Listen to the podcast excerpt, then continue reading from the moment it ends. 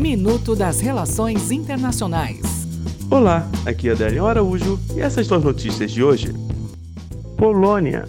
Após declarações do primeiro-ministro israelense Netanyahu afirmando que os poloneses ajudaram os alemães durante o Holocausto, o governo polonês cancelou sua presença na cúpula do grupo de Visegrado que iria ocorrer em Jerusalém. Por conta da polêmica, a cúpula foi cancelada. Unasul. Chile propõe a criação de uma nova organização para substituir a União de Nações Sul-Americanas, Unasul. Venezuela. Uma delegação de deputados da União Europeia, que foi à Venezuela a convite de Juan Guaidó, foi expulsa do país por apoiadores do regime de Maduro. Até o próximo minuto.